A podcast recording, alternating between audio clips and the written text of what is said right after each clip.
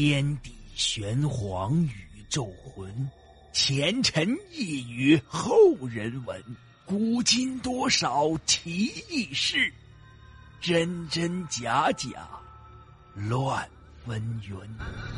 彻夜难眠的夜晚，让大圣带给您不一样的民间故事。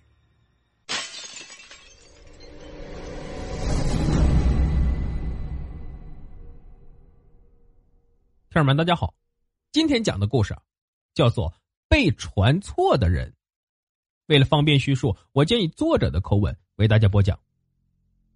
村里的老吴啊，是爷爷的好朋友，曾经小时候的伙伴，北京人叫发小的那种。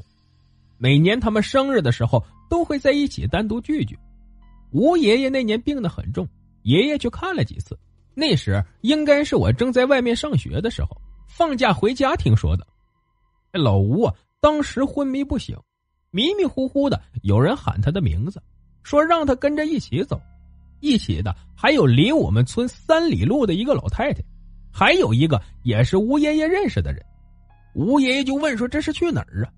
过来一个人，穿的好像制服一类的衣服，说：“不要讲话，等到了就知道了。”前面走了一段路，就到了一个大门前，很气派。比村里的牌坊还漂亮，一个一个的往前走，前面有喊号的，喊到谁谁就进门。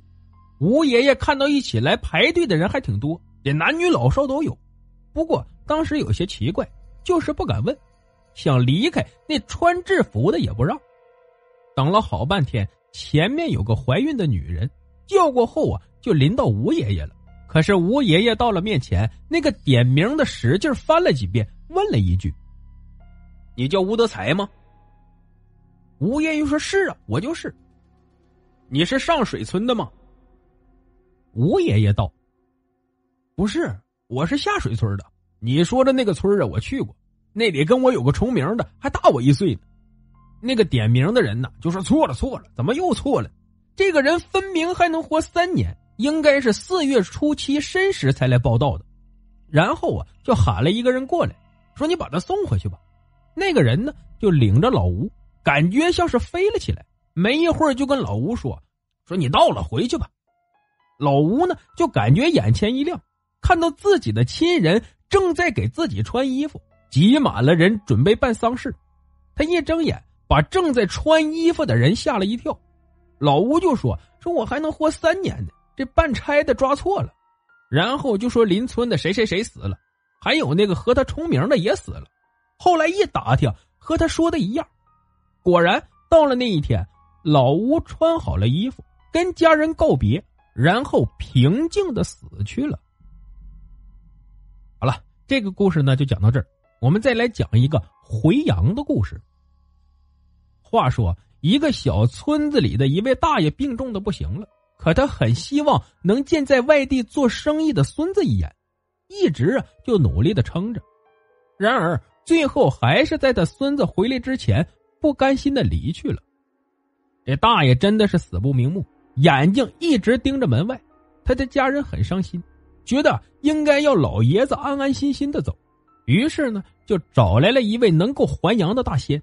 这大仙做法画符，说只能向地府借一分钟。这家人呢，就按照大仙的指示，把棺材放在院子里一块阳气重的地方吸收阳气。